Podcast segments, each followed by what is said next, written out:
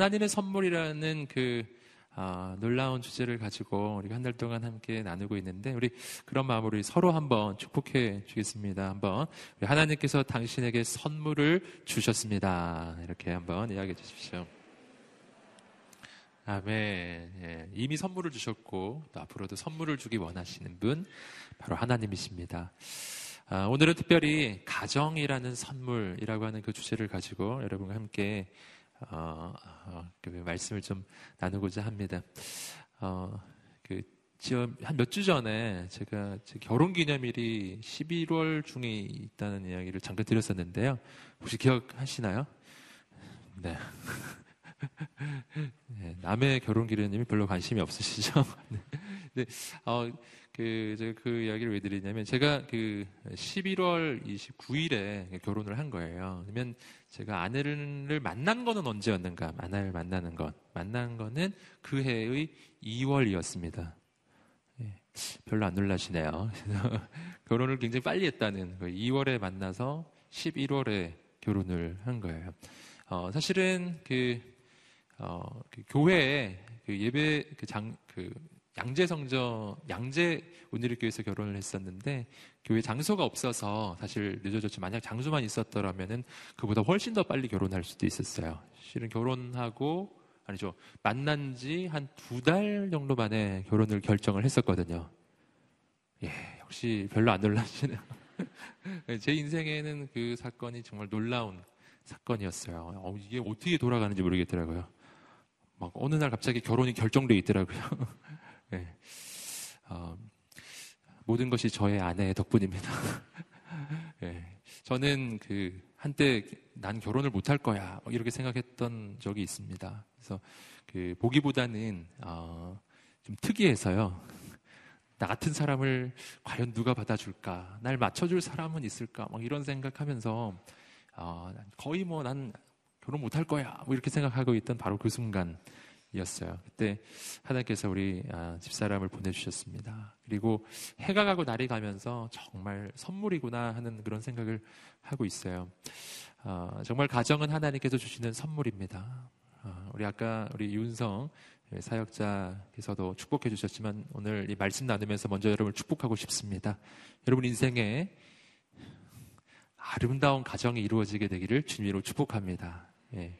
아직 못 이루신 분은 아, 빨리 이루시기를 축복하고 이미 이루신 우리 아, 또 어르신들은 아, 그 이루신 가정이 하나님 보시기에 아름답고 행복한 가정이 되기를 축복합니다.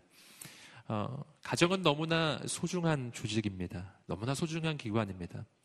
어, 가정이 얼마나 어, 소중한 기관인가. 그것은 오늘 본문의 말씀을 보아도 알 수 있습니다. 어, 창세기 2장에서 가정은 시작됩니다.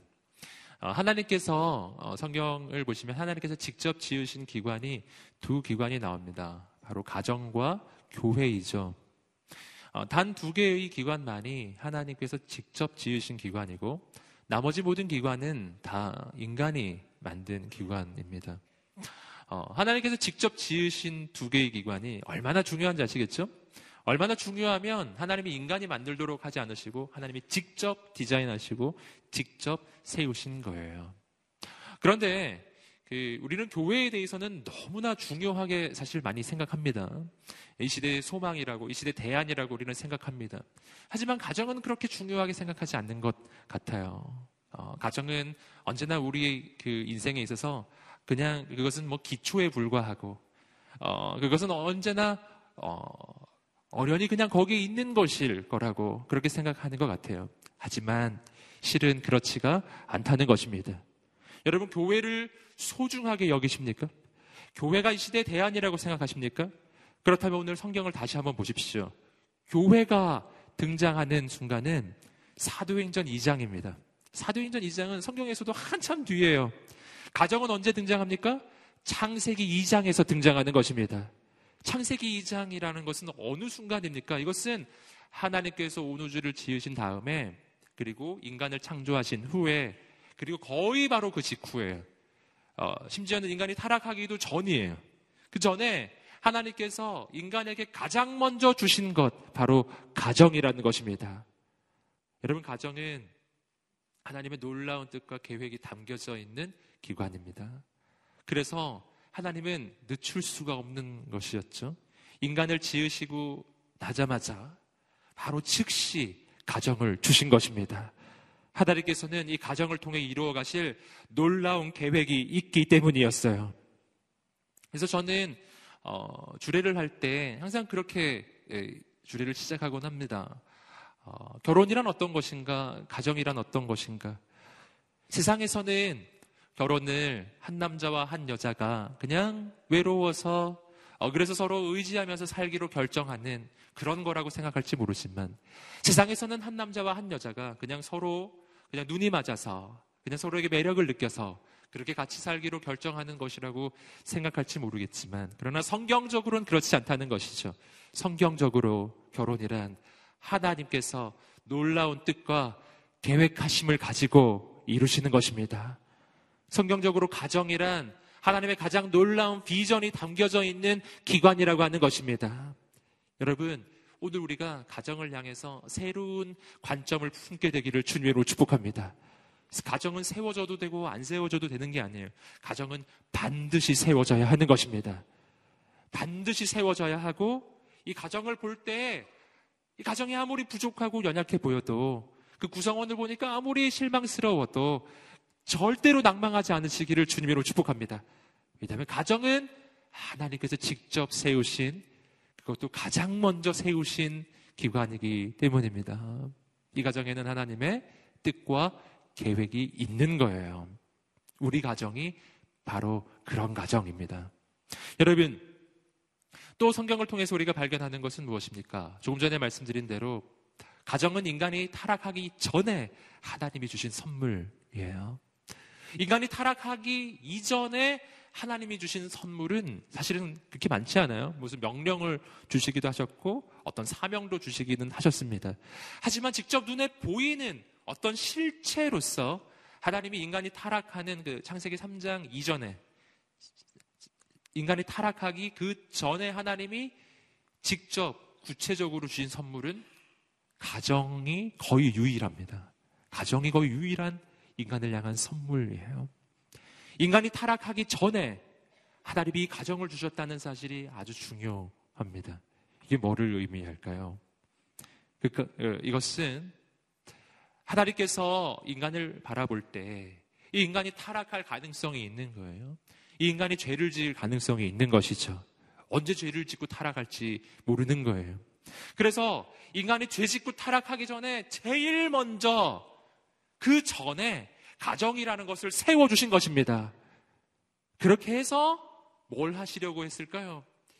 여러분, 죄로 물든 이 시대, 타락한 이 세상 가운데 이러한 인간의 죄악으로 인한 죄의 영향력이 가득한 이 시대라 할지라도 이 가운데서도 하나님은 하나님의 영광스러운 비전을 이루어가기를 원하신 것입니다. 그래서 그 비전을 이루시기 위해 인간이 타락하기 전에 그 전에 미리 가정이라는 것을 세워주신 것입니다. 가정은 하나님의 놀라운 뜻과 계획이 담겨진 기관이고 어두운 시대, 죄악 가운, 죄악 가득한 시대 가운데 하나님이 시대를 이길 수 있는 능력으로 주신 것이기도 한 것입니다. 여러분, 우리 마음 가운데 가정을 향한 소망이 생기게 되기를 주님의 이름으로 축복합니다. 예, 이 가정을 통해서 하나님이 이루어 가시는 일들은 어떤 것이 있을까요? 예. 어, 두 가지를 먼저 함께 나누고 싶어요. 첫 번째는 뭐냐면 가정을 통해 이루시는 가장 중요한 일은 생명의 탄생. 예. 가정을 통해 무엇이 이루어진다고요? 생명이 탄생한다는 것입니다. 여러분, 가정 외에는 생명이 탄생하는 곳은 없어요. 한 남자와 한 여자가 만나서 이루는 그 가정을 통해서만 생명이 탄생해요. 생명이 탄생하는 것이 왜 이렇게 중요한가? 그 까닭은 생명이 탄생해야만 그 가운데 다음 시대를 변화시킬 하나님의 리더십이 일어나기 때문입니다. 여러분, 그래서 어, 성경을 보시면은 어, 끊임없이 생명의 역사를 이야기해 주고 있어요. 그것이 족보가 말해주는 거죠, 족보. 아브라함이 이삭을 낳고, 이삭이 야곱을 낳고, 어, 그리고 야곱이 열두 아들을 낳고, 그거는 특별히 유다를 통해서 계속해서 낳고 낳고 낳고 낳고 이런 역사가 계속해서 이어지죠. 여러분 낳고 낳고 낳고의 역사는 무슨 역사인가요? 생명의 역사예요. 생명이 계속해서 이어져 가는 역사라고 하는 것입니다. 여러분, 하나님은 생명을 탄생시키시는 분이십니다. 그래서 가정은 하나님이 세우시는 거예요. 마귀는 어떤 존재인가? 마귀는 생명을 죽이는 존재입니다. 그래서 오늘 우리가 어떤 인생이 되어야 하냐면, 여러분, 생명을 탄생시키는 인생, 생명을 살리는 인생이 되어야 한다는 것입니다.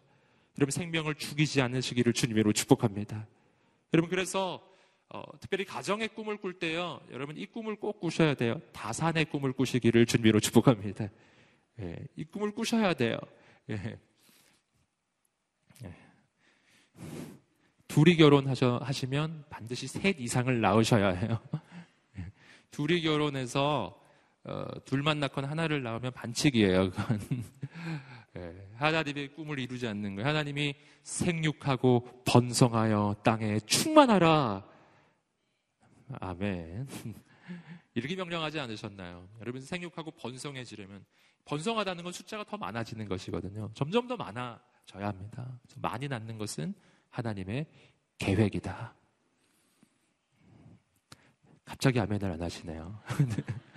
여러분, 여러분 가정을 통해서 앞으로 이루실 가정을 통해서 생명이 정말 많이 탄생하게 되기를 주님으로 축복합니다. 어, 마귀는 이것을 자꾸 막, 막습니다. 어, 이 시대에 이 아이를 많이 아, 낳지 않게 되는 이 흐름이 실은 정말 하나님 기뻐하시는 흐름은 아니라는 것을 꼭 아셔야 합니다. 하나님 기뻐하시는 흐름은 아니에요. 왜냐하면 생명이 자꾸 탄생해야 그 가운데서 세상을 변화시키는 하나님의 리더십들이 일어나기 때문이에요. 그래서 마귀는 어떻게 해서든지 생명이 탄생하는 것을 막습니다. 예수님이 태어날 때, 여러분, 모세가 태어날 때, 한번 생각해 보십시오. 모세가 태어날 때, 바로는 모세가 태어날 것을 어, 두려워하는 거죠. 하나님의 사람이 일어나는 것을 두려워하는 거죠. 그래서 그 태어난 아이들을 다 죽이는 거예요. 여러분, 사람을 죽이는 역사는 마귀의 역사예요. 네. 예수님이 태어날 때도 마찬가지입니다. 헤로당은 자기의 신, 신, 신분을 위협할, 자기의 권세를 위협할 메시아가 태어나는 것을 너무 두려워해요. 그래서 아이들을 다 죽이는 것이죠. 다 죽여요. 메시아가 태어나지 못하게 하려는 것입니다. 여러분, 이것이 하나님의 역사가 아니라 마귀의 역사라는 것을 꼭 아셔야 합니다. 여러분, 생명을 탄생시켜야 합니다. 그래서 성경적으로는 낙태가 잘못된 것인 거예요. 생명은 하나님께서 주시는 선물이기 때문입니다. 여러분, 가정을 통해서 이루어지는 하나님의 역사 또 한 가지는 어, 믿음의 계승이에요. 생명이 탄생했다면 그 다음에 무슨 일이 일어나야 되죠? 믿음이 계승되어야 합니다. 그게 어디를 통해서 일어나는 것이냐면은 가정을 통해서 일어나는 것입니다.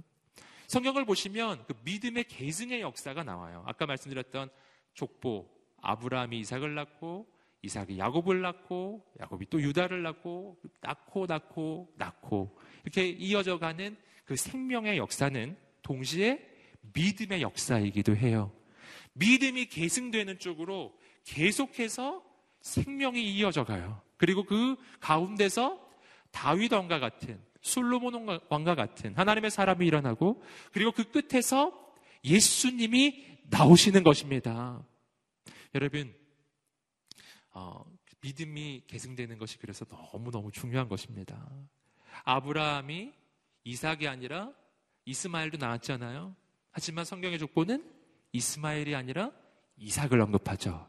왜냐하면 믿음이 이삭에게 계승되었기 때문이에요. 여러분 믿음이 계승되는 쪽으로 계속해서 이어져 갑니다. 이삭은 야곱을 낳았지만 에서도 낳았잖아요. 하지만 야곱만 성경에서 언급이 되죠. 믿음의 계승이에요. 믿음이 계승되는 쪽으로 계속해서 성경의 역사는 이어져 내려갑니다. 여러분, 오늘 여러분의 가정 가운데 자녀가 있으신가요? 믿음이 계승되기를 주님으로 축복합니다. 자녀에게 줄 수 있는 최고의 선물, 그것은 돈이 아닌 거예요. 그것은 세상의 가치가 아니라 바로 믿음입니다. 여러분, 세상의 가치는 내 인생을 결코 끝까지 지켜줄 수 없습니다. 하지만 믿음은 눈에 보이는 그 모든 현실을 뚫고 나갈 것입니다. 내가 자녀에게 줄 수 있는 최고의 선물은 예수 그리스도이십니다. 세상의 모든 것은 헛되고 세상의 모든 것은 시들고 마르는 것이지만 예수 그리스도 그분의 영광은 영원 무궁할 것입니다. 여러분 자녀에게 찰나적인 것, 한계적인 것을 물려주는 인생이 아니라 영원한 것을 아, 계승하는 우리가 되기를 간절히 소망합니다. 여러분, 어, 가정, 생명이 탄생하고 믿음이 계승되고 다음 세대를 변화시킬 하나님의 사람이 탄생하고 자라나는 곳. 바로 세상을 변화시키는 하나님의 방법이에요. 온 세상을 새롭게 하는 하나님의 계획이라고 하는 것입니다. 여러분, 가정은 그래서 너무 작고 연약해 보이지만 그 안에 하나님의 계획이 있는 것입니다. 여러분, 그래서 악한 마귀는 어떻게 해서든지 가정을 무너뜨리려고 해요. 이 시대 모든 흐름이 가정을 무너뜨리는 방향을 향해 가고 있어요. 성적인 타락과 동성애와 그리고 성적인 범죄와 이런 것들이에요. 이 모든 것들은 여러분 성적인 다양성을 말해주는 것이 아닙니다. 사람들은 그것을 다양성이라고 이야기를 하지요. 그것을 선택할 수 있는 것이라고 생각해요. 하지만 그렇지 않습니다. 여러분 그 모든 것의 흐름의 끝을 보세요. 동성애의 끝을 보세요. 성적인 죄악의 끝을 보세요. 성적인 문란의 끝을 보세요. 그 끝이 무엇을 향해 있나요? 모두 다 가정을 향해 있어요. 가정을 무너뜨리는 것을 향해 있는 것입니다. 마귀의 이 시도는 어느 정도 지금 성공을 하는 것처럼 보여요. 어떤 설문조사를 보니까 대한민국 성인의 79.6% 굉장히 많죠? 79.6% 결혼 가능한 그 나이 안에서 79.6%가 결혼은 선택적이다 이렇게 생각한다는 것이죠. 이건 할 수도 있고 안 할 수도 있는 것이다 이렇게 생각한다는 거예요. 여러분 이것은 하나님이 주시는 생각이 아닌 거예요. 여러분 어, 가정을 향한 하나님의 꿈이 정말 회복되기를 간절히 소망합니다. 그리고 가정의 정의도 무너지고 있죠. 우리 너무 잘 아시는 것처럼 어, 미국의 한 그 장로 교단에서는 결혼의 정의가 바뀌어 버렸죠. 결혼의 정의가 분명히 한 남자와 한 여자의 그 계약으로 표현되었었는데 그것이 그냥 두 사람의 계약으로 바뀌어 버렸어요. 이제는 남자와 남자도 되고 여자도 여자도 여자와 여자도 된다는 거예요. 여러분 이러한 것이 결코 하나님이 기뻐하시는 것이 아니라고 하는 것입니다. 이 모든 것의 끝에는 하나님이 원래 계획하신 한 남자와 한 여자가 만나서 이루는 아름다운 가정을 무너뜨리는 거예요. 여러분, 저는 오늘 이 말씀이 나누어질 때 가정을 향한 아름다운 꿈과 계획이, 비전이 우리 마음 가운데 세워지게 되기를 주님으로 축복합니다. 아름다운 꿈을 꾸십시오. 오늘 말씀이 그것을 이야기해 주고 있어요. 오늘 말씀은 하나님께서 최초의 가정을 세우시는 장면입니다. 최초의 가정, 아담과 하와의 가정이에요. 결혼의 모델이 있다면 바로 이 장면이고요. 가정의 모델이 있다면 바로 이 장면입니다. 왜냐하면 이 장면은 인간이 타락하기 이전에 있었던 장면이기 때문이에요. 창세기 3장 이후로 나오는 것들은요, 사실은 어, 정말 어, 왜곡되고 인간의 죄악의 영향 속에 있는 것들이 많아요. 네, 그래서 오해하면 안 되는 거한 가지가 그 전에도 말씀드렸지만 구약 성경에 나오는 그 믿음의 조상들이 아내가 많다는 이 부분이죠. 그래서 어떤 사람들은 우리 믿음의 조상들 아브라함도 야곱도 다 아내가 많으니 나도 좀 많이 가져야겠다. 뭐 이런 생각을 하시는 분이 간혹 계신데 결국 그렇지가 않은 거예요. 어, 그것은 창세기 3장에 인간의 타락 이후로 나오는 잘못된 결혼 제도예요. 오리지널한 결혼. 그것은 창세기 2장에 인간이 타락하기 전에 하나님 직접 세워주신 아담과 하와의 가정에 있습니다. 하나님은 인류 최초의 커플 매니저세요. 예, 하나님은 인류 최초의 예, 결혼 주례자이시기도 하세요. 오늘 말씀이 바로 그 장면을 보여주고 있는 것입니다. 함께 우리 말씀 보실까요? 우리 창세기 2장 18절 말씀을 함께 읽어보시겠습니다. 시작.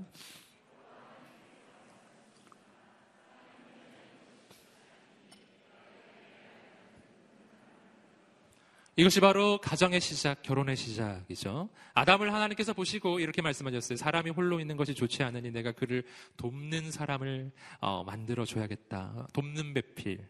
자, 여기서 우리는 결혼의 디자인이 누구로부터 시작된 것인지를 발견하는 겁니다. 여러분, 결혼의 디자인은 사람으로부터 시작된 것이 아니라 하나님으로부터 시작된 것입니다.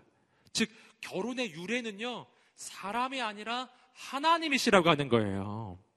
이게 아주 중요합니다. 자, 여기서 우리가 좀 주목해서 볼 것은 아담이 먼저 하나님께 하나님 저 외로워요. 이렇게 말하지 않았다는 것입니다.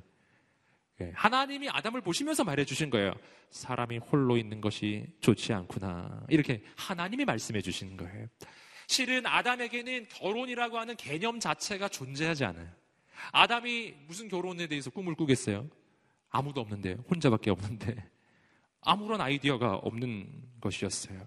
여러분, 하나님께서 계획하시고, 하나님께서 꿈을 꾸시고, 하나님께서 아담을 위해 준비하신 것입니다. 여러분, 결혼의 디자인은 하나님께 있는 것입니다. 자, 이 장면에서 우리가 중요한 사실을 깨닫죠. 그러므로, 어, 오늘 우리가 결혼에 대해서 생각할 때, 가정에 대해서 생각할 때, 이 가정을 잘 이해하려면, 가정을 가장 정확하게 이해하려면, 반드시 하나님 안에 있어야 한다는 것입니다. 결혼의 창시자는 하나님이시기 때문이에요. 여러분 이 시대에 왜 이 결혼의 의미가 가정의 의미가 막 흔들리는지 아시겠어요? 요즘에는 꼭뭐 남자와 여자를 넘어서서 뭐 남자와 남자, 남자와 여자뿐만이 아니에요. 우리다가 어, 뭐 개를 기르다가 난 우리 집 개하고 결혼하고 싶어. 뭐 이런 예. 뭐 미디어 속에서 그런 거 보신 적이 있으시죠? 진짜로 막 결혼식 올려요. 네. 그런 말도 안 되는 일이 일어나기 시작해요. 왜 그럴까요? 네. 어떤 사람은 또 이렇게 생각해요. 왜 꼭 한 명이어야 되냐고? 두 명도 되지 않을까? 이런 생각도 해요. 어떻게 그런 일이 일어나죠?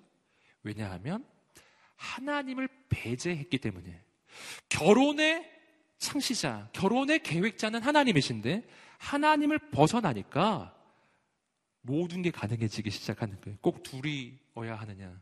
꼭 남자와 여자이어야 하느냐? 뭐 이런 질문이 나오기 시작해요.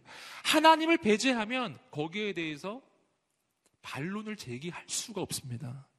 하나님이 원래 창시자이시기 때문이에요. 여러분, 아름다운 결혼, 아름다운 가정, 하나님 안에서만 세워지는 줄 믿습니다. 여러분 말씀에서 또 한 가지 발견하는 것이 있습니다. 그것은 가정의 주인이 하나님이시라는 거예요. 말씀에서 보시는 것처럼 가정을 계획하신 분이 하나님이시고 또한 아담에게 하와를 보내주신 분도 하나님이십니다. 그러니 이 결혼의 주인은 아담이 아니고 하와가 아니고 하나님이십니다. 하나님이 결혼의 주인이시라는 거예요. 여러분, 그러므로 언제 가정이 가장 행복한가 하는 것이죠. 가정이 가장 행복할 때는 가정의 주인이 되시는 하나님께 예배하는 가정이 될 때라고 하는 사실입니다. 여러분, 예배하는 가정 세우시기를 주님으로 축복합니다. 예. 믿음의 가정을 세우시기를 주님으로 축복합니다. 기도하는 가정을 세우시기를 주님으로 축복합니다. 그때 가정의 주인 되시는 하나님이 임하실 때, 그때 가정의 행복이 시작될 것입니다. 계속해서 우리 창세기 2장 21절과 22절 말씀을 계속 읽어보겠습니다. 21절과 22절입니다. 시, 아, 좀 내려오셔서 21절, 22절입니다. 시작. 여호와 하나님께서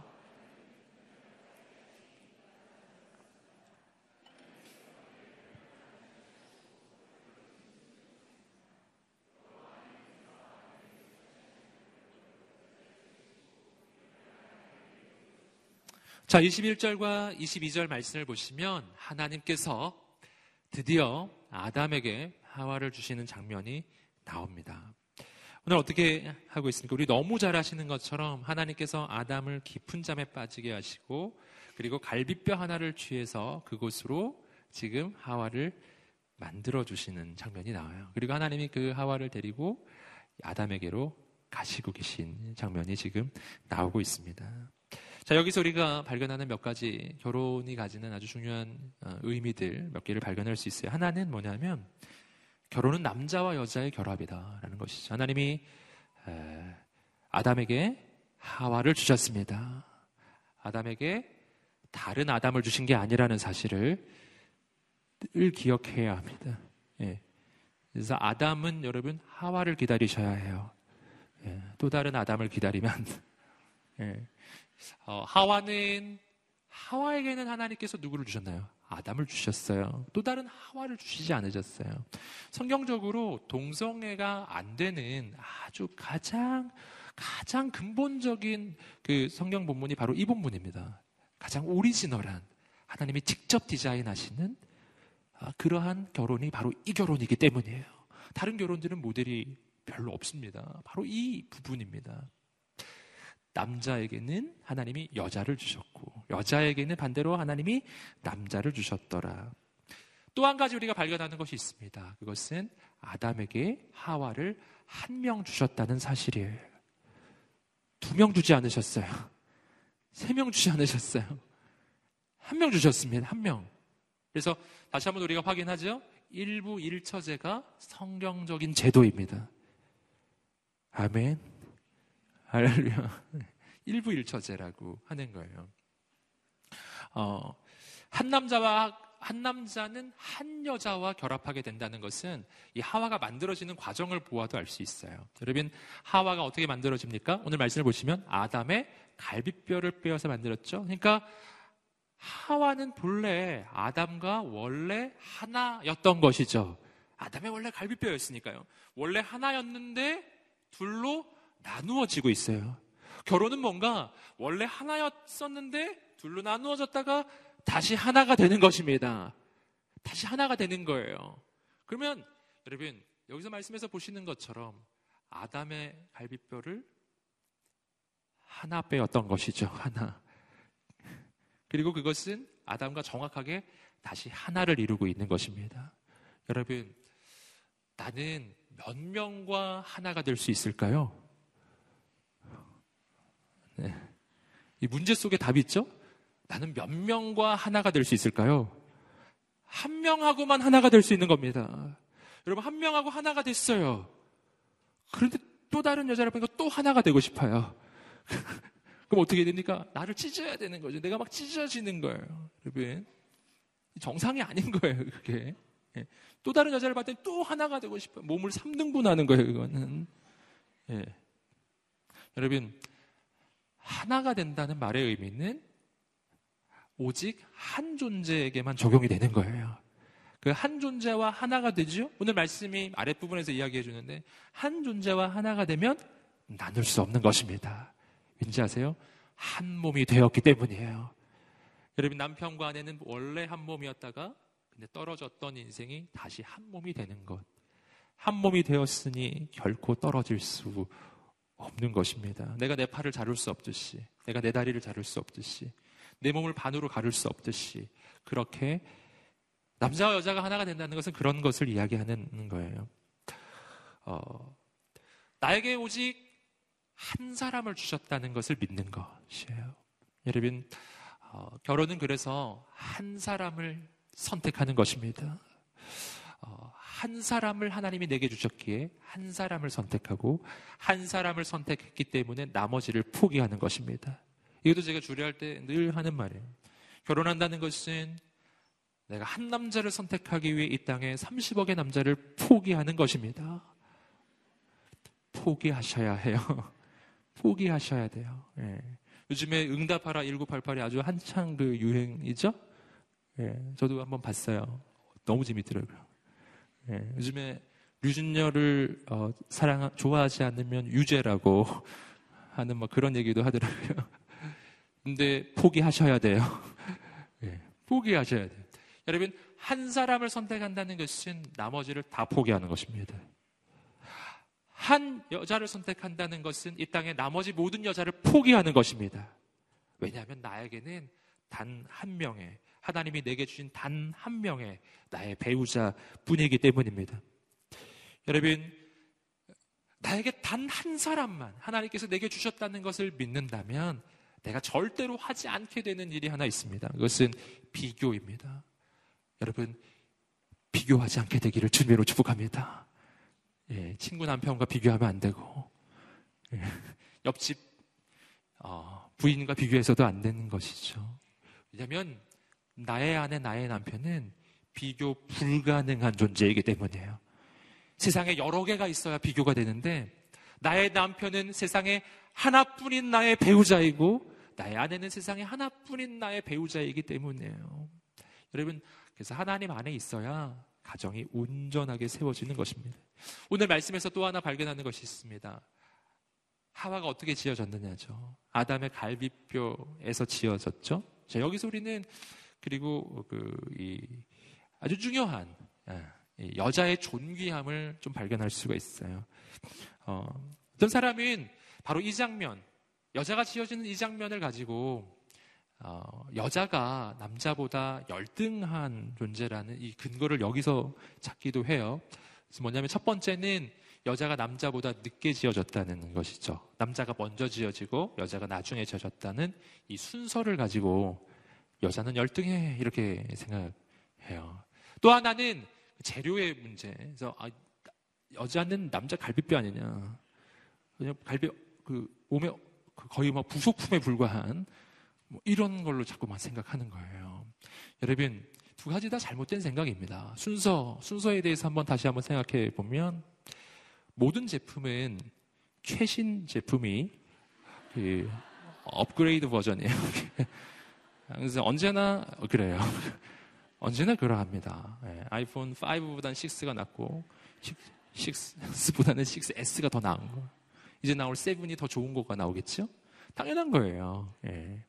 남자가 아이폰 6면은 여자는 아이폰 6S인 것이죠. 할렐루야. 여러분 격려하고 축복합니다.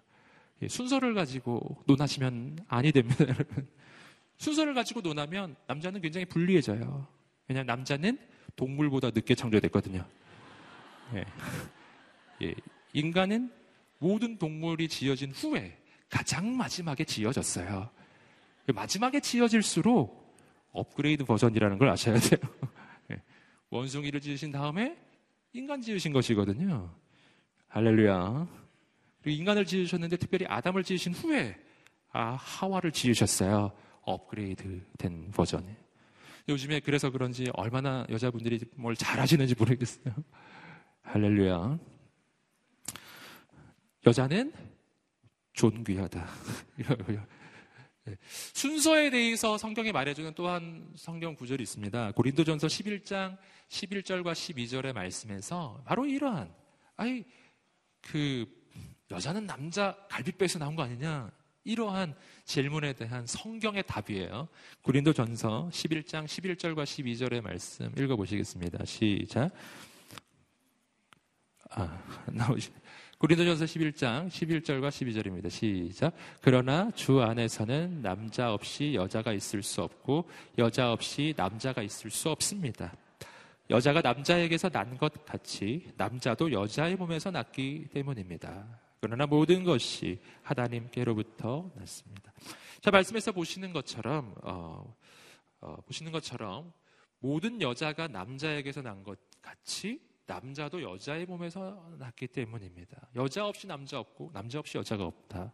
이러한 말로 이 대답을 해주고 있는 거예요. 아니 여자는 남자보다 늦게 지어 남자 갈비뼈로 지은 거 아니냐? 나중에 지어진 거 아니냐? 어, 이런 질문.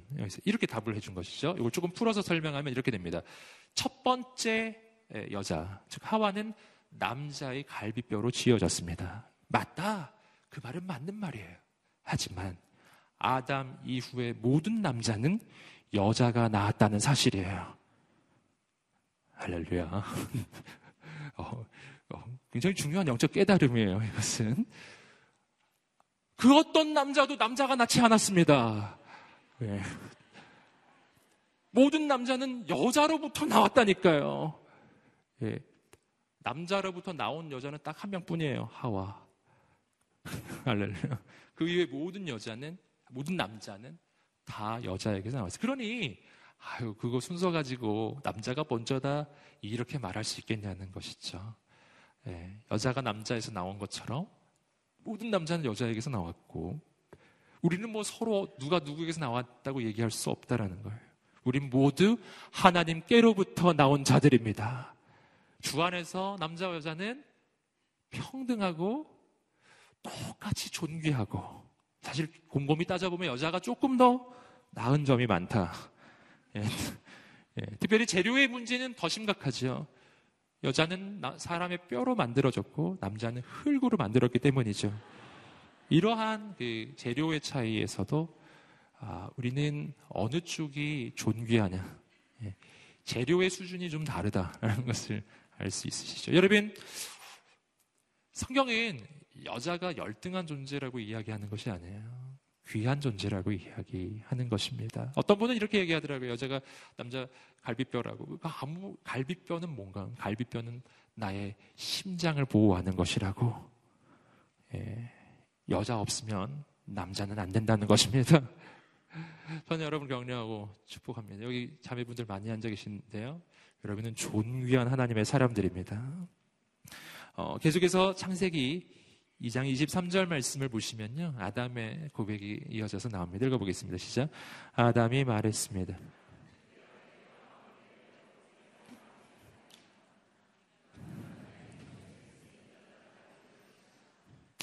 자, 어, 23절 말씀을 보시면 아담의 사랑의 고백이 나옵니다. 놀라운 고백이 나와요. 드디어 내 뼈 가운데 뼈요. 내 살 가운데 살이 나타났구나. 내 뼈 중에 뼈요. 살 중에 살이라. 맞죠? 갈비뼈로 지어졌으니까. 내 뼈 중에 뼈요. 살 중에 살이라. 전에도 그 말씀드렸죠. 가장, 성경에서 가장 위대한 사랑의 고백이라고 할 수 있어요. 무슨 말입니까? 내 안에 너 있다. 너 안에 나 있다. 이런 뜻이죠. 너는 나의 뼈 중에 뼈요. 나의 살 중에 살이로구나. 최고의 사랑의 고백. 너와 나는 딴 몸이 아니라 한 몸이구나. 할렐루야. 이런 사랑의 고백. 자, 여기서 우리는 아주 중요한 사실을 발견합니다. 첫 번째는 뭐냐면, 아담이 하와를 보자마자 사랑에 빠졌다는 것이에요. 예. 뭐 어떤 사람은 딴 여자가 없지 않았냐고. 예. 뭐 이런 말을 하시는 분도 계시더라고요. 그런 건 아니에요. 예. 어, 오늘 말씀을 보시면은 아담은 하와를 보자마자 사랑에 빠지고 그가 너무나 마음에 들어요. 뭐를 알 수 있습니까? 하나님께서 골라주신 사람은 내 마음에도 든다. 할렐루야. 어떤 사람은 이런 두려움을 가진 사람이 있어요. 하나님이 날, 내가 싫어하는 사람을 이렇게 나더러 결혼하라 그러면 어떡하지? 이런 두려움. 막 그래서 기도하기도 막 힘들어하고 막 마치 예, 조금만 더 기도하면 나를 아마존으로 보낼까봐 아, 더 기도하지 않는 사람처럼 예, 그래서 내가 골라야겠다고 막 이렇게 생각하는 예. 여러분 그렇지 않다는 것이죠. 여러분 어, 하나님은 인류 최고의 커플 매니저이십니다. 그분은 아담에게 자매를 딱 한 명 소개시켜 주었습니다. 성공하셨습니다. 할렐루야. 보자마자 마음에 든 거예요. 그리고 보자마자 결혼했어요. 여러분, 기도하시기를 주님으로 축복합니다. 안심하고 하나님께 기도하십시오. 하나님이 주신 사람은 예, 나도 그를 향한 사랑의 마음이 반드시 생길 것입니다. 어, 기도하셔야 된다는 것을 말씀드리고요. 또 하나는 어, 뭐를 또 발견할 수 있냐면은 사랑은 하나님으로부터 오는 것이라는 사실입니다. 이것이 아주 중요해요. 아담이 하와의 관, 하와와의 그 관계 속에서 사랑의 관계 속에 있을 때가 있고요. 그렇지 않을 때가 있습니다. 어, 그 차이를 아주 창세기 2장과 3장에, 3장에 아주 극명하게 대조해서 보여주고 있어요. 창세기 2장은 아담과 하와가 아주 사랑하는 관계였을 때, 그때 하는 고백이 이 고백입니다. 이는 내 뼈 중에 뼈요? 내 살 중에 살이라? 넌 내 안에 있고, 난 너 안에 있고, 우린 하나고 이러한 놀라운 고백. 이것이 언제죠? 아담이 하나님 안에 있었을 때 이러한 고백을 했었더라는 것입니다. 그런데 이 고백이 바뀌어요. 언제 바뀌느냐 하면은 아담이 범죄했을 때 바뀝니다. 창세기 3장으로 넘어가면 하와가 그리고 아담이 범죄해서 선악과를 따먹습니다. 그때 하나님이 물어보셨습니다. 아담아, 너가 왜 이 선악과를 따먹었니? 누가 이걸 먹게 했니? 아담이 이렇게 말했죠. 하나님께서 지어주신 그 여자가 나에게 주어서 내가 먹었습니다. 하와를 가리키는 이 표현이 바뀌었어요. 창세기 2장에서는 내 뼈 중에 뼈, 살 중에 살. 넌 나와 둘이 아니라 넌 나와 하나구나. 이렇게 고백했던 그 하와를 향해 창세기 3장이 되면 그 여자 로 바뀝니다. 더 이상 하나가 아니에요. 예. 예. 한 몸도로 누가 그 여자라고 불러요. 이건 3인칭 지시대명사잖아요. 어, 넌 이제 내 밖에 있다. 이런 것이잖아요. 넌 내 뼈 중에 뼈가 아니야. 너의 뼈는 너의 뼈고 내 뼈는 내 뼈다. 그 여자. 예. 이렇게 바뀌어버린 겁니다. 뭐가 바뀌었을까요? 생각해 보세요. 하와가 그 사이에 늙은 것일까요? 하와가 창세기 3장부터는 메이크업을 하지 않나요? 여러분, 아니에요. 하와는 그렇지 않아요. 창세기 2장이나 3장이나 동일하게 아, 비슷하다니까요. 예. 그는 외모가 바뀐 게 없어요. 그런데 왜 2장에서는 내 뼈 중에 뼈가 왜 3장 가면 그 여자가 됐냐는 것이죠. 무슨 까닭이죠? 죄의 영향력이라는 사실이죠. 아담이 하나님 안에 있을 때는 나의 아내 하와가 세상에서 가장 아름다워 보이고 그가 나와 하나라고 느껴지고 너무 사랑하는 마음이 생기는 겁니다. 그런데 아담이 하나님을 떠나니까 나의 아내가 사랑스럽게 보이지 않아요. 이젠 그 여자로 보이기 시작해요. 여러분, 문제 본질은 아담에게 있었던 것이죠. 아담에게. 아담의 영성의 문제예요. 아담이 영적으로 깨어 있을 때, 하나님과 교제할 때는 아내가 아름다워 보이는 겁니다. 왜냐하면 사랑은 하나님께서 주시는 것이기 때문입니다. 사랑은 사람으로부터 나오는 것이 아닙니다. 내가 내 아내를 사랑하는 이유가 뭔지 아세요? 아내가 이뻐서가 아니에요. 하나님이 나에게 사랑을 주시기 때문에 그 사랑으로 사랑하는 것입니다. 그런 사랑이에요. 오늘 우리의 가정에 필요한 사랑은 그런 사랑이에요. 아내가 남편을 사랑하는 이유는 남편이 세상에서 가장 멋있기 때문이 아니에요. 세상에서 멋있는 남자는 너무 많거든요. 내 남편을 내가 사랑하는 이유가 뭔가요? 하나님이 나에게 사랑을 주시기 때문에 그 사랑이 있어야만 사랑하게 되는 것입니다. 네. 역시 제가 그 주례하기 전에 그 어, 남편과 아내가 될 두 사람을 이렇게 미리 좀 만나거든요. 그때 그럴 때 해, 해주는 말이에요. 때 제가 신랑한테 이런 식으로 얘기해줘요.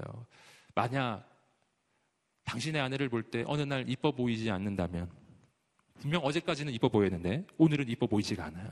그럴 때는 왜 내 아내가 안 이쁠까라고 생각하지 말고 그럴 때는 내가 영적으로 깨어 있지 않구나. 어, 내가 내 영이 죽었구나. 지금 이거 이렇게 깨달으면 된다는 것이죠. 여러분 남자의 영성을 이 가늠할 수 있는 바로미터가 있어요. 남자의 영성. 지금 내 영성이 어떠한가? 결혼하신 분에게 지금 해당 사항이 있어요. 결혼하신 분들, 결혼, 결혼하신 남자분들, 내 영성이 지금 깨어 있느냐, 안 깨어 있느냐는 딱 하나만 보면 됩니다. 아내를 한번 보세요. 이뻐 보입니까? 그러면 영적으로 깨어 있는 거예요. 지금 하나님과 친밀해 있어요, 지금. 하나님의 사랑에 막 흘러가고 있는 거예요. 아내가 안 이뻐 보입니까? 그럼 아내가 안 이뻐서 안 이뻐 보이는 게 아니에요. 절대 그렇지 않아요. 예. 내가 영적으로 나태해진 거예요. 지금 하나님의 사랑이 없는 겁니다. 하나님 앞에 무릎 꿇고 회개하셔야 돼요. 할렐루야. 물론 자매도 마찬가지. 예, 여자분도 마찬가지입니다. 사랑은 하나님이 주시는 것입니다. 그래서 사랑은 세상에서 생각하는 그런 사랑이 아니에요. 외모에서 나오는 사랑, 조건에서 나오는 사랑, 어떤 내가, 내가 누군가를 사랑할 만한 어떤 조건? 어떤 걸 생각하시나요? 만약 조건이 사랑의 이유가 된다면 그 조건이 사라질 때 사랑이 사라질 것입니다. 그래서 사랑은 너무 불안해지는 거예요. 하나님이 주시는 사랑만이 영원하고 하나님이 주시는 사랑만이 안전합니다. 여러분, 그런 사랑을 꿈꾸시기를 주님의 이름으로 축복합니다. 아름다운 사랑. 그런 사랑이 있다면 여러분 나의 안에 외모와 관계없이 조건과 관계없이 상황과 관계없이 그 사랑은 계속해서 솟아날 것입니다. 계속해서 계속해서 솟아날 것입니다. 계속해서 창세기 2장 24절 말씀을 계속해서 읽어보시겠습니다. 시작. 그러므로 남자가 자기 아버지와 어머니를 떠나 그 아내와 결합해 한 놈을 이루게 되는 것입니다. 24절 말씀을 보시면은 결혼에 대해서 아주 정확하게 보여주 는 말이죠. 남자와 여자가 아버지와 어머니를 떠나 그 결합해서 한 몸이 되는 것. 첫 번째로 보는 것은 결혼이란 부모로부터 독립하는 것이다. 이것을 첫 번째로 발견하는 거예요. 결혼해서 한 가정을 이룬다는 것은 독립된 인격체가 되는 것을 이야기하는 것입니다. 어, 또한 가지 여기서 발견하는 것은 뭐냐면은 한 몸이 된다라는 표현이에요. 한 몸이 된다. 아까도 말씀드렸죠. 아내와 남편의 관계는 하나가 되는 것입니다. 한 몸이 되는 것. 그래서 성경이 말하기를 어, 간음의 그 범죄에 대해서 성경은 이렇게 이야기를 해요. 함께 고린도전서 6장 18절의 말씀. 우리 함께 개혁 개정판으로 읽어보겠습니다. 시작.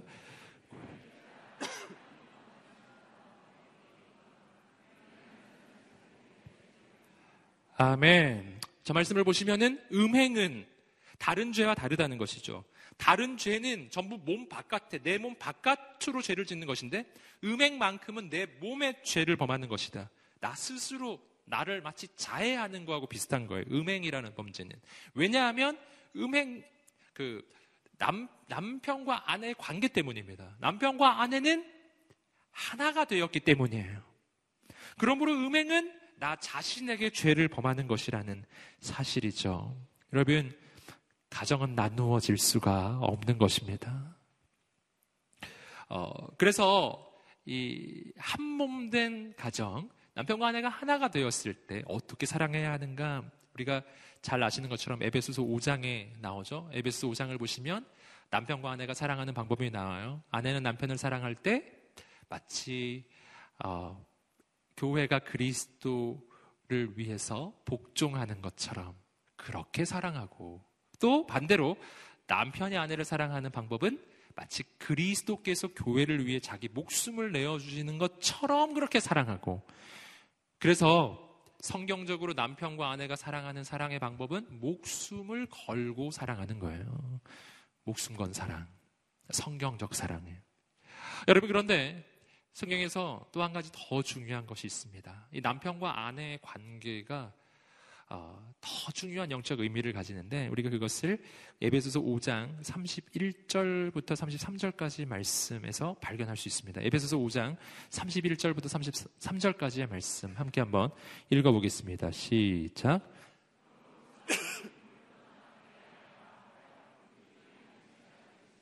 이 비밀이 크도다. 나는 그리스도와 교회에 대하여 말하노라. 그러나 너희도 각각 자기 아내 사랑하기를 자신같이 하고 아내도 자기 남편을 존경하라. 자, 31절과 32절의 말씀을 연속해서 한번 보세요. 사람이 부모를 떠나 그의 아내와 합하여 둘이 한 육체가 될지니 이건 부, 부부에 관한 이야기죠. 그런데 32절의 말씀을 보시면 이 비밀이 그도다. 즉 남편과 아내 사이의 그 관계가 매우 비밀스러운 거라는 거예요. 그 비밀이 굉장히 크다. 그리고 뭐라고 말하냐면 나는 그리스도와 교회에 대해 말하노라. 이게 무엇을 이야기합니까? 여러분 본래 에베소서 5장은요. 남편과 아내에 대해 설명하는 부분입니다. 남편과 아내가 서로를 사랑할 때 어떻게 사랑해야 하는지 예를 들어서 그리스도와 교회를 예로 든 거예요. 그래서 남편이 아내를 사랑할 때는 그리스도가 교회를 사랑하듯 아내가 남편을 사랑할 때는 교회가 그리스도를 사랑하듯 그렇게 그리스도와 교회를 예로 들어 남편과 아내의 관계를 설명한 것입니다. 그런데 그, 그 설명을 계속 하다가 맨 마지막에 뒤집히는 거예요. 뭐라고요? 에베소서 5장 32절을 보시면 이 비밀이 크도다. 나는 그리스도와 교회에 대하여 말하노라. 놀라운 이야기죠.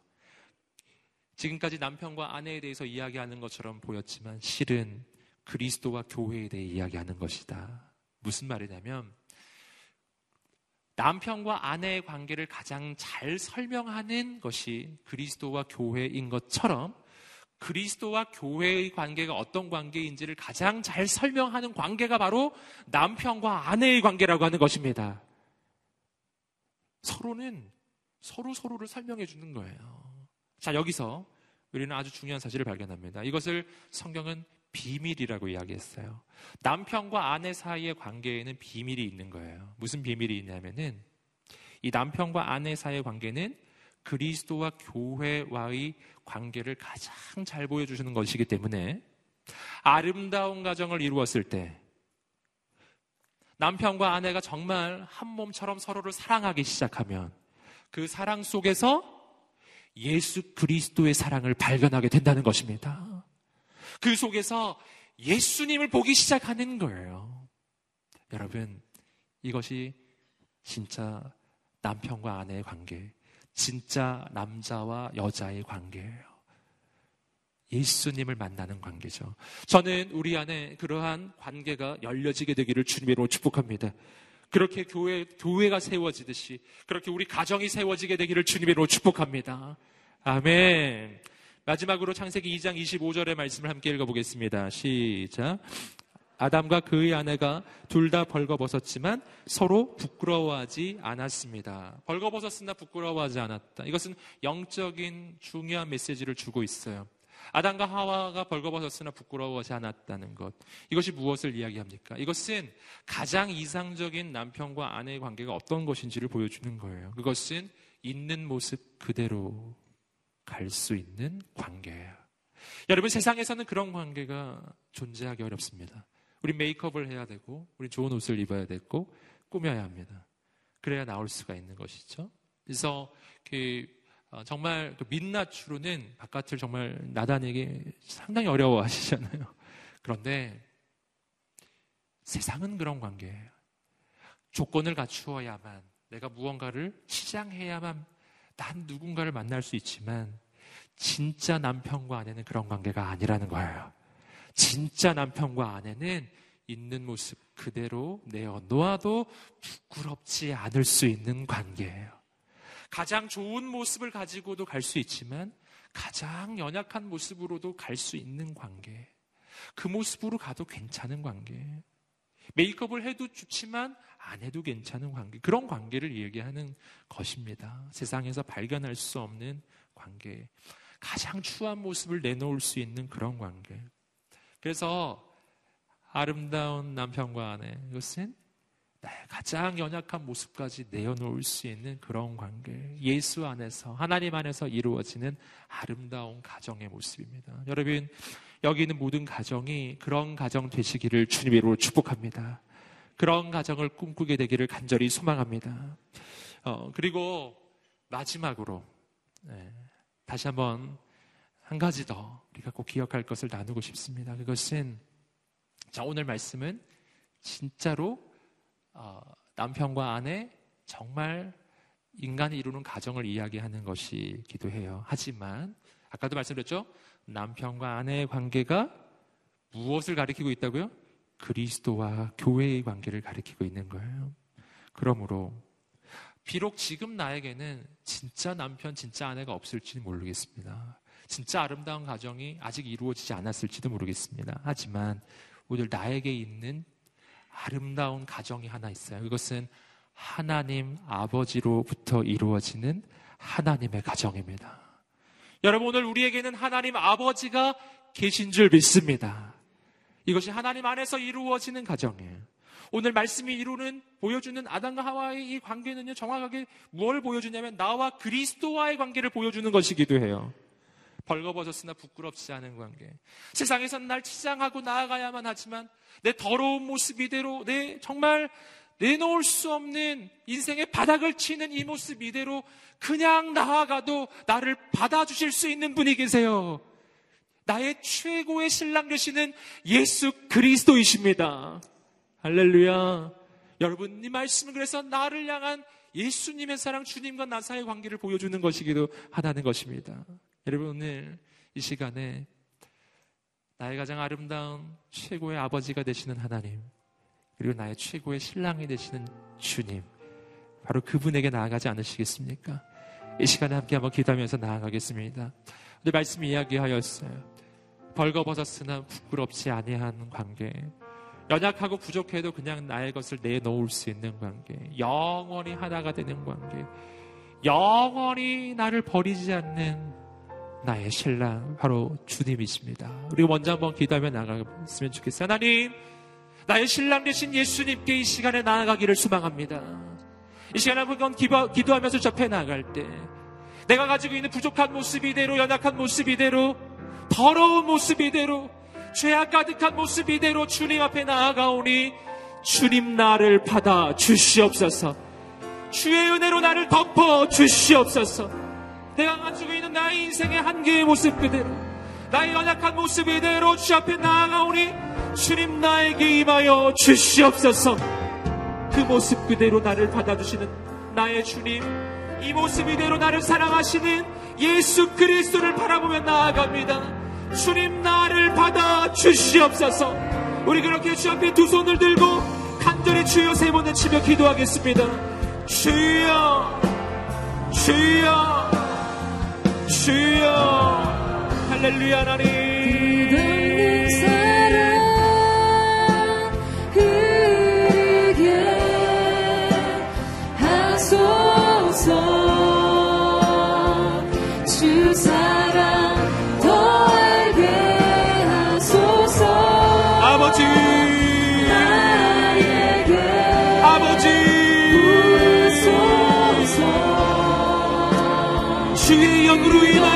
주시옵소서.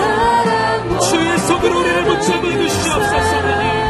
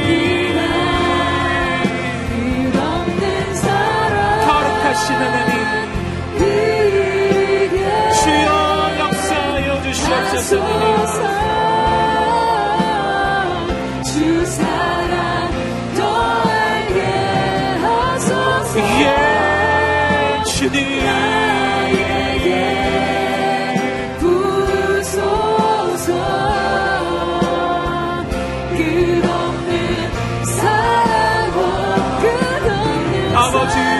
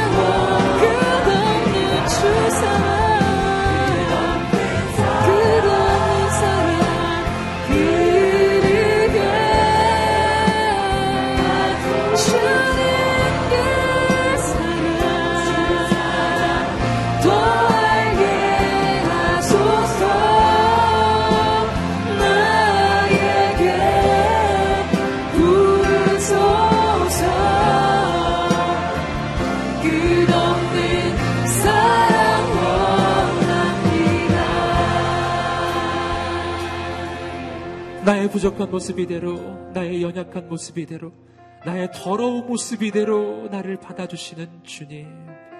주 앞에 내 있는 모습 이대로 나아가오니 주님 나를 받아주시옵소서. 나를 받아주시옵소서. 나의 신랑 되신 예수 그리스도, 최고의 신랑, 나의 최고의 남편, 최고의 신랑, 영원히 나와 하나가 되시는 주님. 내가 연약하다고 해서 나를 내어버리지 아니하시고 나를 영원히 받아주시는 나의 신랑 되신 주님. 주님만을 바라보게 하여 주시옵소서. 주님만을 바라보게 하여 주시옵소서. 예수 안에 있을 때 나의 인생은 가장 온전해집니다. 가장 아름다워집니다. 내가 그분 안에 있을 때 완전하신 예수 그리스도와 내가 하나가 되기 때문입니다. 나는 부족하지만 나와 하나가 되시는 예수님은 완전하신 분이십니다. 나는 연약하지만 나와 하나가 되시는 예수 그리스도는 위대하신 분이십니다. 그분이 나의 신랑이시기 때문이에요. 가정은 하나님 나라의 비유입니다. 나의 아버지 하나님, 나의 신랑 되신 예수 그리스도. 이 땅에 우리가 살고 있는 이 가정은 바로 그 하나님의 나라의 가정을 보여주는 모델이 되는 것이죠.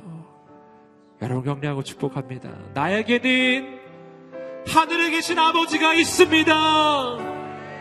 나에게는 나의 신랑 되신 예수 그리스도가 계십니다. 이것이 우리 인생의 소망이에요. 여러분 낭망치 않으시기를 주님으로 축복합니다. 예수 그리스도 이름에 하늘의 두려움이 떠나갈지어다. 낭망함이 떠나갈지어다. 용기를 낼지어다. 소망을 품을지어다. 아멘. 이 시간 우리가 다시 한번 기도하면서 주 앞에 나아갈 때 오늘 우리는 말씀을 통해서 하나님이 세우시는 가정을 향한 하나님의 계획과 꿈이 얼마나 큰지 보았습니다. 아름다운 사랑이 있는 가정, 하나님이 있는 가정, 생명이 탄생하는 가정, 그 가정을 통해 하나님은 이 땅 가운데 이루어 가실 놀라운 계획하심이 있습니다. 그 가정이 바로 우리 가정입니다. 이 시간에 우리가 가정을 주 앞에 한번 의탁하며 기도하겠습니다. 아버지, 우리 가정의 회복을 주시옵소서. 우리 부모님과의 관계 가운데 회복을 주시옵소서. 나의 아버지와 어머니 사이에 최초의 가정이 이루었던 그 놀라운 영적 하나님의 역사가 일어나게 하여 주시옵소서. 우리의 가정이 믿음이 계승되는 가정이 되게 하여 주시옵소서. 우리 가정의 회복을 위해서 또한 앞으로 이룰 그 가정의 회복을 위해서 기도하며 나갈 때 우리 가정을 주 앞에 의탁하며 중보하는 사람들 자리에서 한번 일어나 보십시오. 그리고 말씀 따라 우리 가정 가운데 가장 크고 놀라운 하나님의 회복과 하나님의 역사하심이 나타나기를 간구하며 주 앞에 두 손을 들고 간절히 주여 세 번에 치며 우리 가정을 주께 의탁하며 기도하겠습니다. 주여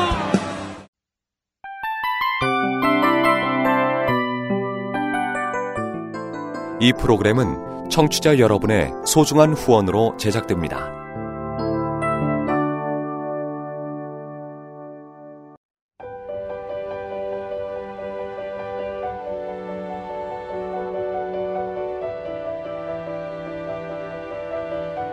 세상에는 수많은 교회들이 있지만 더 깊이 있는 말씀 강해를 찾기 위해 크기로만 교회를 선정하지 않습니다.